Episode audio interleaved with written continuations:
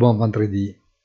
Après la Fed, c'est à tour de la Banque d'Angleterre de s'aligner non seulement dans les faits portant le taux d'escompte à 3%, mais aussi en parole avec ce qui a été décidé par la Banque centrale américaine. Le gouverneur Bailey de Threadneedle Street a clairement indiqué que ne pas agir de manière décisive aujourd'hui pourrait entraîner des conséquences pires à l'avenir une anticipation sans équivoque de la trajectoire future de la politique monétaire de Londres. Christine Lagarde a également repris le thème du calibrage des choix futurs afin de ramener l'inflation, trop élevée, à l'objectif de 2% en moyen terme.